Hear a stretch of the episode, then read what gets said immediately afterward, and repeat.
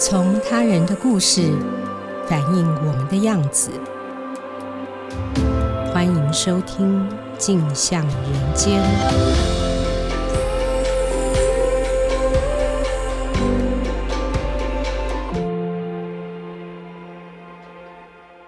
各位听众，大家好，欢迎收听由镜好听跟镜周刊共同制播的《镜像人间》。我是今天的代班主持人李同豪。今天来到录音室陪着我跟大家一起聊天的是我的同事曾子云跟王思涵。啊、呃，先请思涵跟子云跟大家打声招呼。啊、呃，各位听众好，我是思涵。大家好，我是子云。周刊每年都有年度风云人物的专题。二零二二年我们做的题目是晋级的外交官，呼应整个美中台诡谲多变的国际情势。二零二三年周刊做的年度风云人物是台湾 AI 造浪者。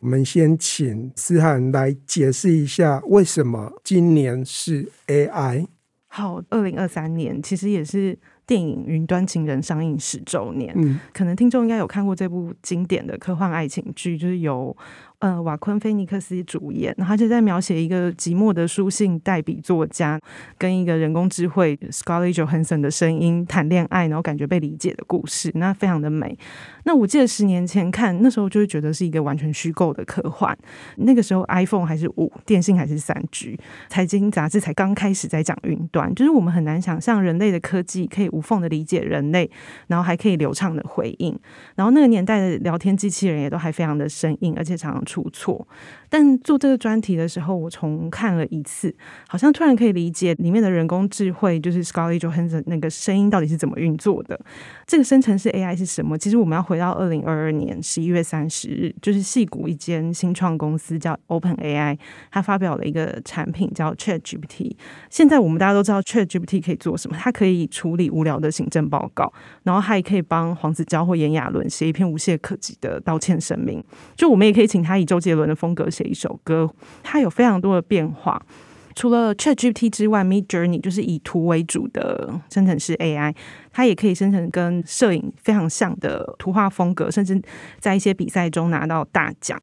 之所以可以生成这么多的内容，其实是工程师让机器，就是这个电脑学习大量的资料。可能人类都没有办法学习这么多网络上的语料啊、图片等等，它全部都学习进去了。那我们看到那个回答其实是一个几率的结果。那虽然说它现在还是会产生很多的幻觉，然后我们没办法百分之百的信任运用它，但运算到这个程度，接下来还会加速发展。所以我觉得未来就是未来历史，再回头看二零二三年，一定是重要的一年。有点像我们后来读历史课本，什么一七八二年瓦特制造出双向蒸汽机，就开启工业革命那样子。既然二零二三年的关键字是生成式 AI，那我们就围绕这个危险又迷人的技术，从产业创作、法律或者是不同的层面来看 AI 这件事。就我们这个报道的副标题是“迎向危险又迷人的新世界”。那以我自己个人的经验，我觉得生成式 AI 对我来讲最 creepy、最毛骨悚然的一个例子是。去年我听到中国有人用 AI 的技术复制了孙燕姿的歌声，然后唱很多她没有唱过的歌曲。那我听到那个样带释放出来的时候，我觉得哇，真的是一个非常可怕的事情。那你们两位有没有觉得 AI 带给你们有这样子很迷人，然后也很危险的一个 moment 这样子？因为我们记者采访会做大量的逐字稿。可能本组的经验都蛮像，就我们都开始会用 AI 帮我们做逐字稿，然后最常用的就是 Good Tape。然后我真的第一次使用的时候是被它惊吓到，比如说你一句话里面有夹杂一两个闽南语的单字，或者是夹杂一两个英文的单字，它全部都可以辨识的出来。它甚至还会帮你翻译。然后那个 Good Tape 好像就是用 ChatGPT 的。语言模型做对，做出来的，然后就发现说，他真的是做比人类好太多了，工作流程上一个很大的变革。对，我也是 Good Tape，而且是我们在做乌克兰报道的时候，然后那时候因为时间很赶，就请 Good Tape 做，然后他那个英文，包括他讲的不是很顺，或者是口音很重的地方，他都可以理解得很好。但我觉得用这种生成式 AI 最可怕的是，你不知道他在什么时候，可能他会有两分钟，他突然就断线，他就完全没有录到。或者是他完全没有翻译也没有整理，但是那两分钟如果你不重听，你就会顺着他的记忆走，这样子，我觉得那是对我来说蛮可怕的时刻，就是会篡改我们的记忆就对了。对，对那我记得紫云写的是 Whose Code 的母公司 Gogolook，他们如何利用 AI 技术帮忙打击犯罪这件事情，你会跟听众分享一下你的采访心得？呃，是。就是其实我们这几年一直都蛮关注说，包括假新闻、假资讯跟资讯操作，然后来自对岸的一些资讯操作的部分。就是这部分大概从二零一八年的地方选举之后，大家就有非常多的公民社群团体在投入这个部分的研究。那之前的状况都是说，你包括查核这个讯息，都是要用人工的方式去查证这个新闻跟这个消息来源是否是真的。那之前其实也一直都有一些 AI 的应用，可是那些 AI 的应用就是比较初步。例如说，呃，你想要请 AI 去帮你爬脸书上的资料，或者去爬对岸的互联网的资料，那你那些关键字什么的，你必须要下得非常的精准。那它可以做的东西其实也蛮有限的，就是是一个辨识型的 AI 的一个状况。那我就蛮好奇，说生成式 AI ChatGPT 出现之后，那这部分上是有没有一些不一样的做法或者是应用？那刚好就是有查到一个，呃，就是有访到一个，他是从那个 G0V，大概从二零一四年就一直非常关心这个假新闻跟资讯操作的这个网络的社群团体。然后他们因为是 G0V，所以他们有那种非常开源、非常开放的精神。那他们今年就是有把这个 ChatGPT 应用在这个假新闻的。查证上面，他们使用的方式是说，他们先请这个 ChatGPT 去看读者他们传过来的讯息，然后他给 ChatGPT 的指令是说，你是一个要帮忙读者做新闻识别的小帮手，那你有哪些地方需要去注意？那 ChatGPT 他在学习了这么多的千千万万的文章之后，看了这个所谓的不管是假讯息或者是一些假新闻、假资讯，他会去提点说：“哦，这些东西可能是过于主观的，或者是带有情绪性的。”或是带有偏见的，他会去归纳出来，然后提醒你说，你应该要在媒体试读的这个地方，应该要更加的中立，更加的小心。那这些东西很有趣的地方是说，他其实是 ChatGPT 他自己去判断出来，他觉得媒体试读或是一个中立的读者，他在面对这些可能被污染的资讯的时候，应该要怎么样去保持中立跟客观。对，然后我觉得这是一个就很有趣的应用。那当然就是 ChatGPT 它没有办法协助我们去直接说这个东西是假资讯或者是是假新闻，可是它确实在协助人类去做查证的时候，它确实是可以做到一些很初步的提醒跟分类的部分。其实，在防诈的领域，它是一个全球共同的问题。就是你今天不是只有台湾，你在世界各国，你在欧美，全部的国家都有遇到这个假新闻、假资讯跟诈骗讯息的问题。台湾有一个软体公司叫 Gogolook，他们可能在十年、十多年前，他们刚创业的时候，他们就是用这种辨识的。AI 做机器学习的 AI 去帮忙去看说，呃，有哪些电话打电话过来，然后他们一开始用是把这个电话号码丢到 Google 搜寻引擎里面去，后来他们说让这个机器学习去学习人怎么去看这个电话号码是不是诈骗的。电话号码，那就是让机器去学习这个人去贴标签的逻辑之后，它开始有一个资料库，然后可以协助人类去看说哪一些电话它是诈骗的，哪一些电话它是车贷的，哪一些是什么的，然后就去帮忙贴标签，就是累积出了这样的资料库。那这个东西它比起假新闻或是资讯操作，它是比较容易去做成一个商品这样子。Gogolook 对这个产业的肯定也反映在他们的股票上面。AI 在产业上的大有可为，思涵其实也做了一些调查，对对？关于林百里还有那个黄仁勋他们来台湾。对，其实我觉得会以 AI 作为台湾的年度风云人物，也是因为在这波 AI 浪潮中，台湾的业者，尤其是供应链科技业，扮演非常重要的角色。包括像黄仁勋，就是那个穿皮衣的 CEO，也是美国票选出来最受欢迎的 CEO。他就来台湾三次，然后每次来台湾都很像摇滚巨星，就是去夜市被民众簇拥啊，去他去那什么餐厅，后来都会爆满。那除了他来之外，还有半导体女王苏姿丰。然后很巧的是，这两位都是台南出生，不过后来都成为美国人。除了他们之外，像刚刚提到的 OpenAI 的创办人，去年下半也来台湾。后来他接受媒体采访的时候，偷偷提到，就是说，其实他来台湾也是因为关注能源。其实，在 AI 这件事情上，整个运算背后需要的。伺服器，然后所有的硬体设备，然后还有包括能源，台湾的科技业者都扮演很重要的角色。那我们特别写了林百里，是因为他其实是真的很早布局，他大概二零零四年就已经在关注 AI 这件事。因为我们没有访到他，所以我就在联合知识库看了三四千笔他的那个新闻资料，那真的就是一个台湾科技业的血泪史，从个人电脑，然后到笔记型电脑，然后到云端，然后再到 AI 的伺服器，你可以看到说，台湾的业者其实一直。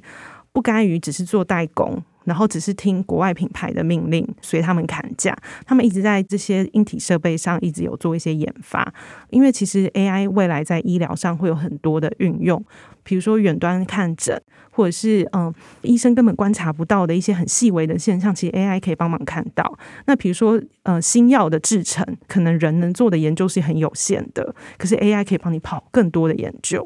接下来这么多的改变，我觉得林百里还有包括很多台湾的厂商，他们已经在技术，然后整个全部的研发都有一套方案，是蛮值得期待的。这是 AI 技术带来的光明面，但它其实也带了一些威胁。就比方说，思涵你有写到李世石，就是韩国一个围棋九段的高手，对，对他怎么被 AlphaGo 打败这件事情。然后这件事情其实也是反映了人类一直会害怕被 AI 取代，这个很深层的恐惧。但你写了黑佳佳从这件事情他学到的，他把危机变成转机，你可以讲一下这个故事吗？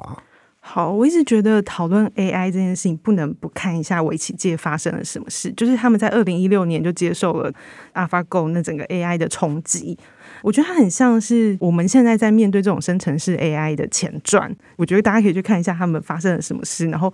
想想我们接下来可能会发生什么事。那那个历程呢？我觉得首先就是否认，就是我们会否认说人工智慧怎么可能会取代我的工作？我的写稿工作这么难，这人物组的报道，诶，你怎么可能取代？但是。黑佳佳又说，二零一六年李世石要跟 AlphaGo 比赛的时候，他们所有其实是没有人相信 AI 会打败人类的，因为那时候人类都还要让机器三四子，那是让蛮多的哦。但 AI 就像一个笨蛋一样，它完全不会赢。所以那时候第一盘李世石输的时候，他们还觉得说，嗯，那他只是在试探而已，他在看那个 AlphaGo 的棋力在哪里，还不愿意相信。然后再来，我觉得第二个阶段就是你的认知要洗牌，你过去认识的东西都要全部再重新学习一次。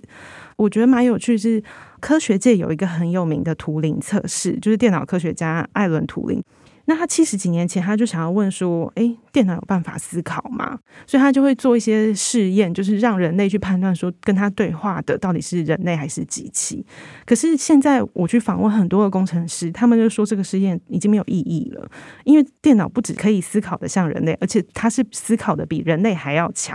以围棋来说，就是人类千古年来累积的下棋的知识或方式，在 AI 出现之后，很大部分都被推翻了。在那场人机大战中，AlphaGo 他下了很多手是人类不会下的棋，所以那时候黑佳佳就说，他到第二盘李世石输的时候，他就倒吸一口气，他就说他学围棋二十年了，他看到那盘棋的时候，他知道他过去学的围棋要全部重新再来一次了。第二阶段就是你整个认知，你要去接受说，诶，原来有另外一种下棋的方式，原来这世界还有更有效率的运转方式。到第三阶段的时候，你就要决定说你要怎么运用它。那像我们之前有聊过亚运金牌许浩宏，他就是把 AI 当成一个复盘的好伙伴，一个神队友。那他就经由这样，他就知道说他自己的弱点在哪，以及去开发他自己的下棋方式。黑佳佳做的其实他是反向利用 AI 来推广围棋。他就说，以前其实围棋的身段或者是要学习，其实很受限于实体的环境，从外人来看是非常封闭的。但现在就可以线上化。那那个线上课程，其实除了我们以前谈到的电脑化之外，数位化之外，还有线上的复盘。然后这里就出现一个蛮好玩的，就是这篇文章我本来下的另外一个标题是 “AI 不懂人的弱”。因为其实现在对弈的 AI 太强了，如果你想要打败 AI，人类只会感到挫折。对初学者来说，更是没有办法理解跟进步，所以他们就要设计一套可以懂人类弱的平台。因为全世界现在现行的弱，就是比如说他前面都下得很强，后面的时候突然有一手就下了一个败子。可是那个不是人类会做的事情，所以你要设计一个像人类的 AI。要你要做到这件事情，其实不能只靠 AI，你必须要去跟全台湾二十几家的企业合作，不断的反复训练。然后我觉得这是蛮有趣的。回到我们记者这个领域，两位有利用 AI 技术去帮助自己写稿，或是在采访上面有什么样的协助吗？除了刚的 GoodTap 之外。我有请他帮我找一些资料，但是其实他找那些资料，我都觉得还是要保持怀疑。嗯，对，就是不太晓得他那个资料来源哪里来的，或者是他就会说：“哦，很抱歉，我的数据只到什么时候为止。”所以现在会跟他一起找资料，只是写稿是没有试过。嗯。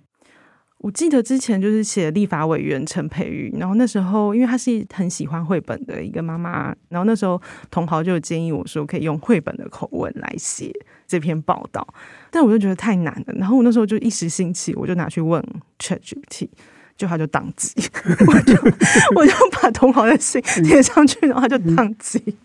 嗯 那你们在写这个 AI 的稿子，你们有反过来问 ChatGPT，就是说我要写一个关于你的访问，你可不可以自己自我介绍什么什么之类的吗？我有，但是那个完全都不能用。哦，真的哦？对，但是我现在。经常用 ChatGPT 的反而是一些行政琐碎的事情。其实我觉得这种生成式 AI 你可以理解成自动化。比如说我们 Good Tape 出来的那个组织稿是没有标点符号，但是我的个性是我一定要有标点符号，所以我之前都要自己慢慢的 key in，就很累。然后我现在就会丢上去说，请帮我加标点符号。我又学到新的一课。对，然后你可以请他删除赘字，但是你就真的一定要再听一遍哦，你要注意说还有没有自己修改。所以这是我今天访问学到，我觉得最有用的一个时刻，就是说把 GoodTab 里面的没有标点符号的文章再放到 ChatGPT 里面。对，感觉 AI 在去年都给你们带来很多很好、很迷人的体验，这样子。但除了 AI 之外，两位在二零二三年采访有没有什么很难忘的经验？这样子。我二零二三年最印象深刻的采访专题，在过农历年。二零二四年的农历年前会出，到时候再请大家关注。那二零二三年上半年，其实印象很深刻的是我跟竹叔做的债务流沙的题目。短时间内，我们采访了大量的负债的人。那这里说的负债，不是说呃有钱人的资本游戏，他们可能利用低利率贷款投资赚钱，而是一些小人物，他们会因为经济的需求，或者是有一些投资的想望，或为家人担保而形成的负债。然后像是加密货币投资，结果平台倒。倒闭，或者是早年的卡债风暴，甚至是前两年很多人陷入一些奇怪的车贷、商品贷等等。那我觉得访负债的人跟人物组之前访问很多的受害者不太一样，他们不是完美的受害者，他们可能因为一时的虚荣或不太会理财或脑袋不是很清楚。像我们那时候访问一位按摩师傅，他其实本来做得好好的，然后他有存款，每个月也进账五万多，但因为那时候想结婚，结果女友的妈妈看不起他，所以才在朋友的怂恿下。他借贷投资开了通讯行，那这类型的人，他只要一个环节出错，还不出债，他可能就会以债养债。像他最后就办了十几张的信用卡。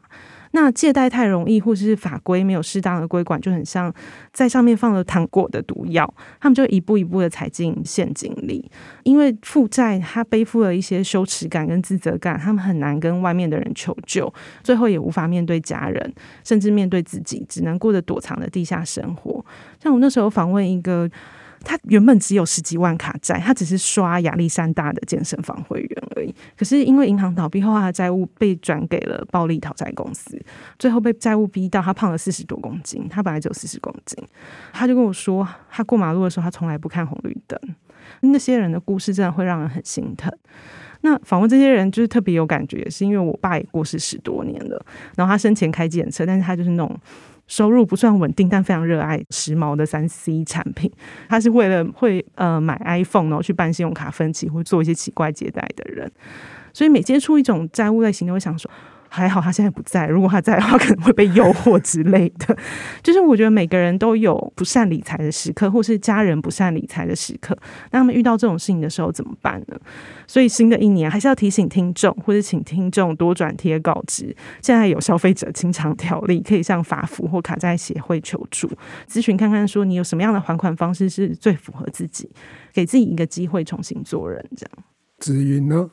我二零二三年最难忘的采访经验，第一个是我采访那个人选之人造浪者的导演林君阳。就发现说，其实像这个中生代的导演，他们可能原本在念书，或者是刚拍电影的时候，是经历很多的困顿，不太知道未来在哪里。可是这几年，我觉得刚好一个台湾本土意识的起来，跟国家跟政府都觉得说，我们要投入更多资源在影视内容的制作上。那这个共识形成，刚好也有这个 OTT 平台。那好像是在多方的条件都到齐了之后，它真的可以开出一朵花，这是一个让我蛮感动的经验。那没有想到的事情是，这个人选之人造浪者就引爆了六月到八月这整个 Me Too 运动的风潮。那我在这个过程之中，其实也是扮演一个比较像是行动者，那同时也有去做一些报道的这样角色。我觉得，就是采访 Me Too 的那整个过程，好像又让我自己重新经历了一次自我内爆跟。重新把这个世界看得更清楚一点点的过程。那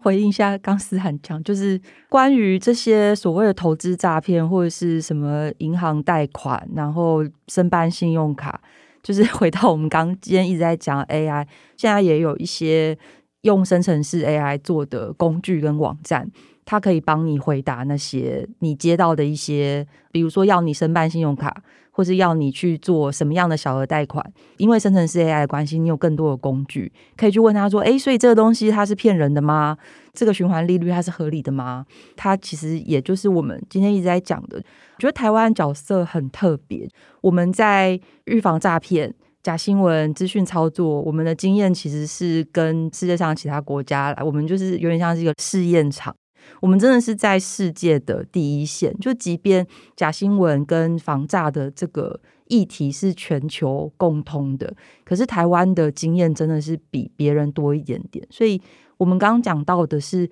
我们有像 G0V 这种很开源的精神，公民投入在做这种防诈或者是。协助假新闻查证，那其实这些东西都一直在累积起来，形成一个资料库，可以对台湾跟全世界的人更有益。那其实我们在做 AI 题目的时候，其实也常会碰到的一个问题是说，我们到底是要对齐什么样的价值观？因为 AI 它就是拟仿一个人脑嘛。那我们常常就是在访问的时候，很多受访者都会说，训练一个语言模型，就会真的很像驯兽师，或是很像教小孩。